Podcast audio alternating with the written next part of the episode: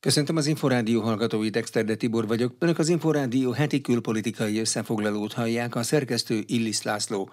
Most először arról lesz szó, hogy Liz Truss brit kormányfő az elmúlt viharos napok ellenére nem hátrált meg és lelkesítő záróbeszédet tartott a konzervatív párt kongresszuson.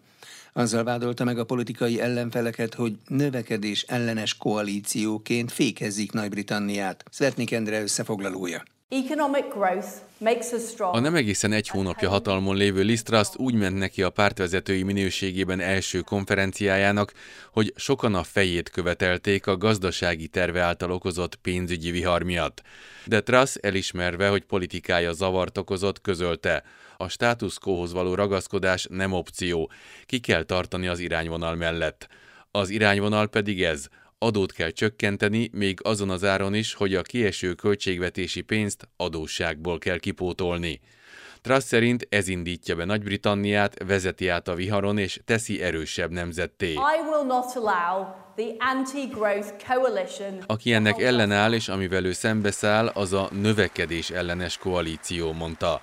Az általa a vállalkozás ellenségeinek nevezettek közé sorolta az ellenzéki pártokat, az úgymond militáns szakszervezeteket, egyes elemzőközpontokat és a radikális környezetvédő aktivistákat. Inkább tiltakoznak, mint tennének valamit. Inkább a Twitteren csevegnek, mint nehéz döntéseket hoznának. Taxival mennek észak-londoni, értsd liberális értelmiségi negyedekből a BBC stúdióiba, hogy ellenálljanak mindennek, ami változást hirdet. Adásaiktól podcastjaikon át ugyanazokat a régi válaszokat ismétlik, mondta. A valóság azonban az volt, hogy saját pártja nem épp liberális irányultságú tagjai szegültek szembe politikájával. Ennek nyomán volt kénytelen az eheti konferencia első napjaiban két hátraarcot is csinálni, és visszavonni például a leggazdagabbak tervezett adócsökkentését. A pártbéli lázadók a jövő héten újra összeülő parlamentben mutathatják ki a foguk fehérjét, legközelebb azért, mert gyanítják, hogy Truss reálértékben csökkentené a szociális segélyeket, amelyeket nem akar a megugrott inflációhoz igazítani. Ezzel mandátumokat veszíthetnek a következő választásokon, amit sok tori képviselő nem akar annyiban hagyni, még ha fel is függeszthetik, ha a kormány ellen szavaz. Wrong, wrong, Trasznak sikerült kínos jelenetek nélkül tapsok közepette lezárni a konferenciát. Hívei szerint időt nyert, és meg tudja győzni saját kétkedő képviselőit. De volt olyan is, aki szerint olyan húrokat penget, amelyekre senki sem figyel. A konzervatívok liberális szárnyához kötődő Bright Blue elemző központ amatőrnek és amorálisnak titulálta a kormányát. Sir David Frost volt Brexit főtárgyaló, viszont azt mondta, jó a víziója, folyamatosan érvelnie kell mellette, és olyan csatákat választania, amelyeket megnyerhet. A font viszont több mint 1,3%-kal esett a dollárhoz képest a beszéd nyomán. Svetnik Endre, Inforádió, London.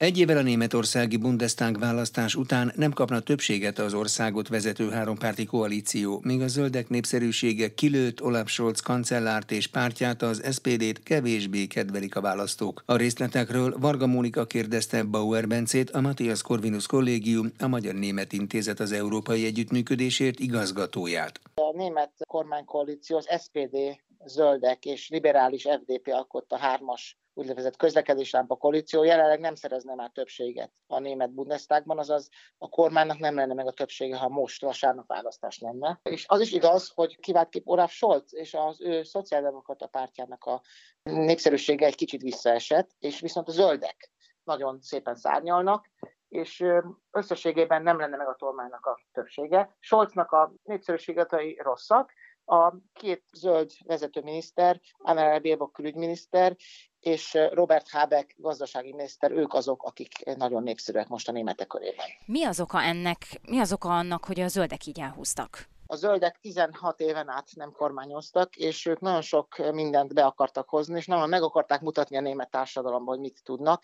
és sok tekintetben a német társadalom a zöld mainstream irányába haladt. Az a sok olyan politika megvalósult, sok olyan társadalmi politika kérdés úgy alakult, hogy teljesen a zöldeknek hajtotta a vizet a malmukra, és ez a hosszú munka, ez a hosszú menetelés, ez most beérni látszik. Plusz azt is el kell mondanunk, hogy az ukrajnai konfliktus, az ukrajnai háború kapcsán a zöldek egy nagyon karakán, nagyon erős álláspontot képviseltek, egyértelmű kiállás Ukrajna mellett, fegyverszállítások, sőt, még a zöldeknél attól se riadtak vissza, hogy az energiaimportoknak a leállását követeljék. És ez a német szavazók számára jelenleg még egy nagyon határozott képet mutat, bár azért az első jelek mutatkoznak, hogy Habeck úrnak a népszerűsége kicsit látszik visszaesni, mert most kezd kialakulni egy olyan közgondolkodás is Németországban, hogy lehetséges, hogy az energiakérdésben mégse olyan jó, hogy a zöldek vezetik az országot, ahogy vezetik, és lehet, hogy energia hiány lesz majd Németországban télen. A koalíció stabilitása mennyire látja kárát annak, hogy a zöldek népszerűsége így megugrott? Igen, a német zöldek népszerűsége beárnyékolja a többi koalíciós társnak a működését. Alig lehet valamit hallani az SPD-s miniszterekről, alig lehet valamit hallani a liberális FDP-s miniszterekről, és főleg a zöldek és a liberálisok között volt némi surlódás. Hogy későbbiekben milyen konfliktusok lesznek még, ez javarészt a horizonton felbukkanó gazdasági visszaesésnek a hatása, és hogy milyen súlyos lesz a visszaesés, azt fogja szerintem meghatározni. Mindeközben hogy alakul a CDU-CSU népszerűsége? A CDU-CSU 27-28-29 százalékon áll, az ők visszaerősödtek pár százalékponttal, de messze vannak attól, hogy ők egy polgári kormányt tudnának alakítani. Ugye az a polgári kormány CDU-CSU FDP kormány lehetne, hát ennek abszolút nincsen többsége, ez egyértelmű. És a CDU-CSU számára marad az a keserű pirula, hogyha valamikor egyszer kormányrút közelébe kerülnének, akkor nagy valószínűséggel a zöld pártal kormányoznának. Ugye Angela Merkelnek a politikája arról is szólt, hogy képes legyen a CDU nyitni a zöldek irányába, politikailag sok más tekintetben, és lehet, hogy most pont Friedrich Merz, aki egyébként egy konzervatív vonulatot visz, párt és frakció vezetőként, lehet, hogy pont Friedrich Merz lesz az, aki meg fogja valósítani ezt a fekete-zöld egybeállást. A magyar-német kapcsolatok hogyan alakulnak, milyen állapotban vannak? Ugye mindenki azt várta, hogy a kancellárváltás után romlanak majd. Igen, voltak olyan elképzelések, hogy ugye Angela Merkelnek a 16 évig tartó szemmagasságban vitt politikája esetleg megszűnik, esetleg átalakul, de az a pozitív meglepetés ért minket, hogy Olaf Scholz nagyon hasonlóan gondolkodik Angela Merkelhez, és egy józan, megfontolt, kiszámítható politikát visz, és abszolút érvényes az, hogy szemmagasságban tárgyal. Szerintem ez most is adott, és Scholz ezt jó meg tudja csinálni, tudjuk, hogy Angela Merkel helyettese is volt. Az e tekintetben a legfelső vezetésnél nem látok érdemi változást, illetve nem rosszabb irányba mennek a dolgok. Természetesen az is igaz, hogy a zöld párt részéről politikai lózungok terén ideologizált vitákban elhangzanak nyilvánvaló olyan kijelentések. Most minap az Európa ügyért felelős államminiszter, államtitkár nyilatkozott olyat, hogy Magyarország miatt kell esetleg a vétót megszüntetni az EU-ban. És szerintem ez a pártpolitikai, politikai csörte egy része, ezt nem szabad túl komolyan venni. Volt ez már régebben is így, és mindig az a fontos, hogy a legfelsőbb szinten a kapcsolatok hogy működnek, hogy zajlanak, ott nem látok jelenleg negatív jeleket, de az is igaz, hogy alapvetően a magyar-német politikai kapcsolatoknál van azért összességében potenciál. A gazdasági kapcsolatok, a kulturális és minden egyéb más civil szféra, más relációban mérhető kapcsolatok szerintem jók és stabilak. Mindig a politika kapcsolatok az egésznek úgymond a megkoronázása. Ha jók, akkor mind a két országnak jó, mind a két tekintetben, ha esetleg rosszak, akkor negatív hatásokkal lehet, vagy akár beárnyékolhatja az egyébként jó kapcsolatokat is. Műsorunk folytatásában szó lesz arról, hogy Ausztria és Svájc könnyen maradhat semleges NATO tagországokkal körülvéve, de Svédország és Finnország számára a szövetséghez csatlakozás komoly biztonságot jelent mondta a Nemzeti Közszolgálati Egyetem docense.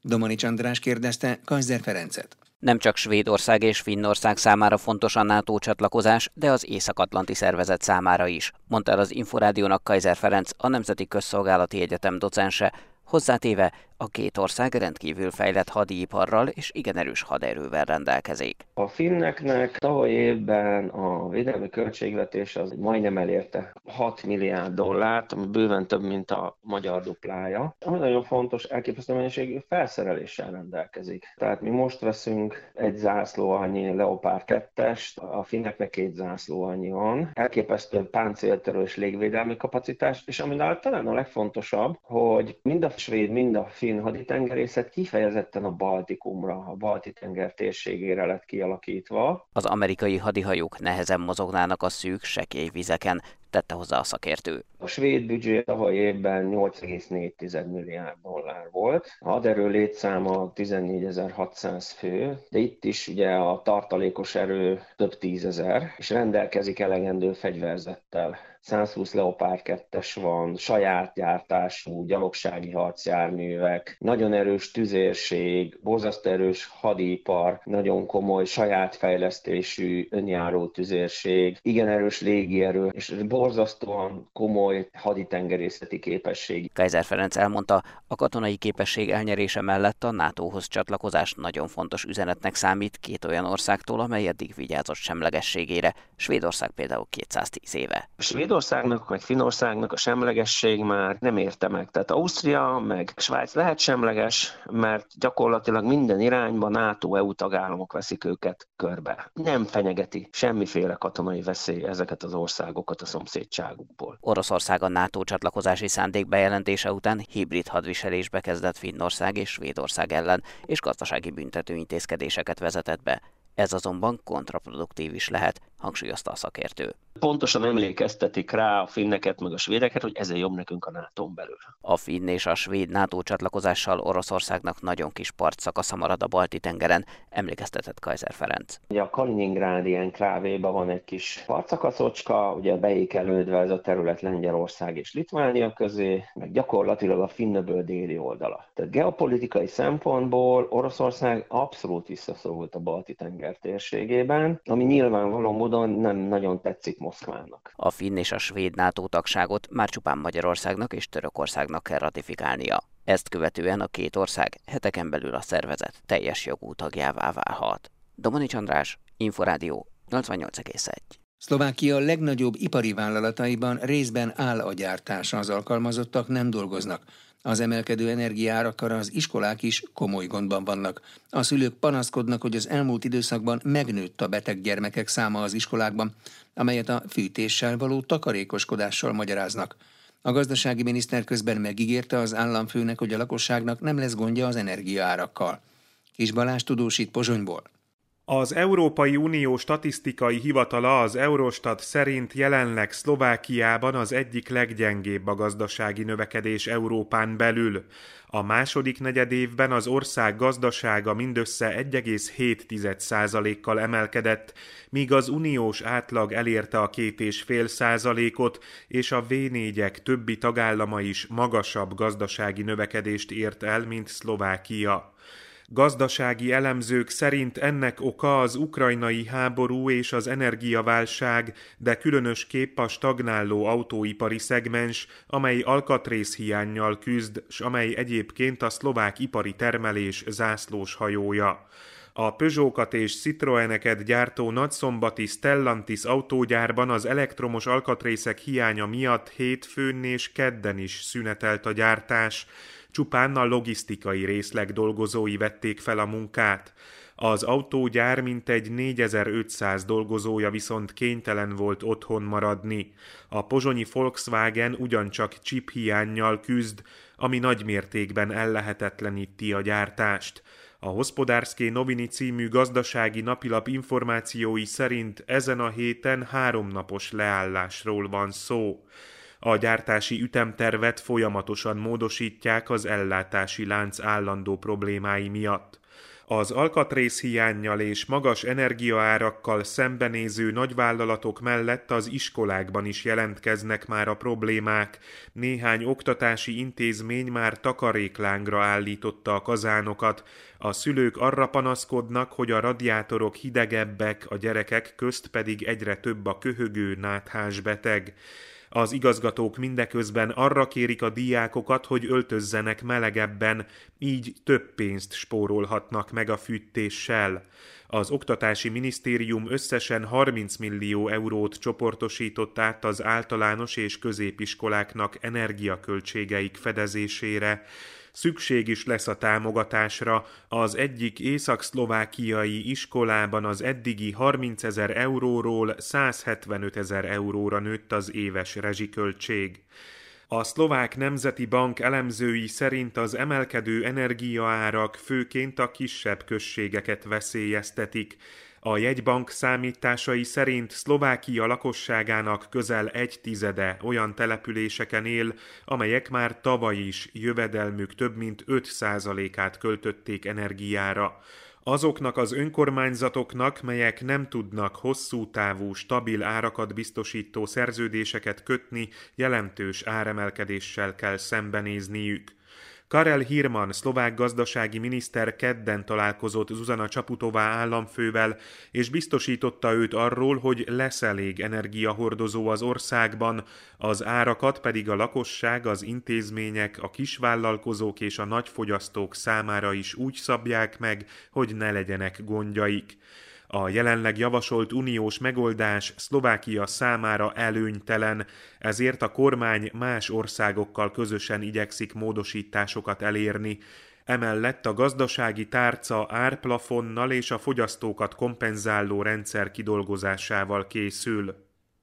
Kis Balázs, Inforádió, Pozsony a baloldali Luiz Inácio Lula da Silva volt államfő nyerte a brazil elnökválasztás első fordulóját. Ellenfele a jobboldali Jair Bolsonaro hivatalban lévő elnök lesz az október 30-án esedékes második fordulóban. A mostani eredmény váratlanul szoros lett, így rendkívül kemény kampány várható, mondta az Inforádiónak Nagy Sándor Gyula, a Budapesti Corvinus Egyetem egyetemi tanára. Varga Mónika interjúja. Alapvetően már másfél-két éve látszódik, hogy Jair bolsonaro a teljesítménye az csalódást okoz jó néhány szavazóban, és ilyen milliós szavazótáborokról beszélünk, és amióta bejelentették Lulának az indulását idén tavasszal Bolsonaro ellenében az elnökválasztásokon, azóta bizonyos szintű 10-15 százalék pont közötti előnyt mérnek a különböző közvéleménykutatók. Úgyhogy ehhez képest Bolsonarónak ez egy fontos lépés, hogy mondhatja, hogy amit a közvéleménykutatók mutatnak, az egyáltalán nem biztos, sőt, hiszen 43 százalékot szerzett, és pedig 31 százalékra mérték, és sokan azt mondták, hogy Lulának már az első fordulóban 50 százalék fölötti eredménye lesz. Úgyhogy ehhez képest ez egy nem egy rossz eredmény Jair Bolsonarónak, Lulának bizonyos szempontból csalódás, és hát egy igen komoly négy hetes, valószínűleg durva, talán erőszakos kampány lesz a második fordulóig. Mit kell tudnunk Lula da Silváról? Ő ugye egyszer már volt Brazília elnöke, most milyen tervei vannak? Lula alapvetően arra a nosztalgiára épít, amit az első 2003 és 10 közötti dupla elnöki ciklusában mutatott föl, ami egy igen komoly gazdasági növekedést, a szegénység csökkentését, és sok minden más eredménnyel járt, aminek nem csak Lula politikája volt az okozója, hanem egy olyan nemzetközi gazdasági környezet volt, amiben Brazília nagyon sok pénzhez jutott, és nagyon komoly bevételekre tett szert az úgynevezett nyersanyag boom keretében, és hát ő erre épít, erre a nosztalgiára, és azt mondja, hogy minden, amit Bolsonaro elrontott, különböző környezetvédelmi Amazonasszal kapcsolatos dolgok, a Covid kezelése, a gazdasági növekedésnek az elmaradása várthoz képest, ezen ő mind fordítani fog, tehát alapvetően nagyjából úgy állnak egymással szemben, mint az egyik a másiknak az teljes ellentétje. Említi, hogy kemény négy hét következik most a kampányban. Mi várható, és egyáltalán Mik a szabályok a brazil elnök választással kapcsolatban? A második fordulóba bekerülő eh, jelöltek közül ugye kettő jelölt kerül be, aki a többséget eléri, a, aki több szavazatot ér alapvetően az lesz a győztes. Ugye az első fordulóban is meg lehetett volna az 50% plusz egy szavazattal szerezni az elnökséget, ez senkinek nem sikerült. Alapvetően ez egy nagyon egyszerű rendszer, minden szavazat számít, tehát akárki akárhol leadja a szavazatát, az egy szavazatnak minősül. Úgyhogy ilyen szempontból egy nagyon nagyon egyszerű kérdés van, hogy Lulát akarom, vagy bolsonaro akarom, és ugye az egész kampány arra fog um, kimenni, hogy uh, melyik az a, a jelölt, aki a, a legkevésbé rossz. Nagyon sokan így fogják eldönteni, mert mind a két oldalon megvannak azok a, fogalmazunk úgy, hogy ágyú lövedékek, amivel lövik a másikat. Ugye Lulát korruptnak tartják a Bolsonaro hívek, és hát nem csak ők, hanem mások is. Bolsonaro-t meg egy autokrata, populista, szélsőjobboldalinak tartják a, a vele szemben állók, úgyhogy gyakorlatilag mindenki a másikat kicsit antikrisztusnak, a saját jelöltjét meg a megváltónak tekinti, és ez egy nagyon polarizált választást eredményez. Önök az Inforádió heti külpolitikai összefoglalóját hallották. A szerkesztő Illis László nevében is köszönöm figyelmüket, Exterde Tibor vagyok.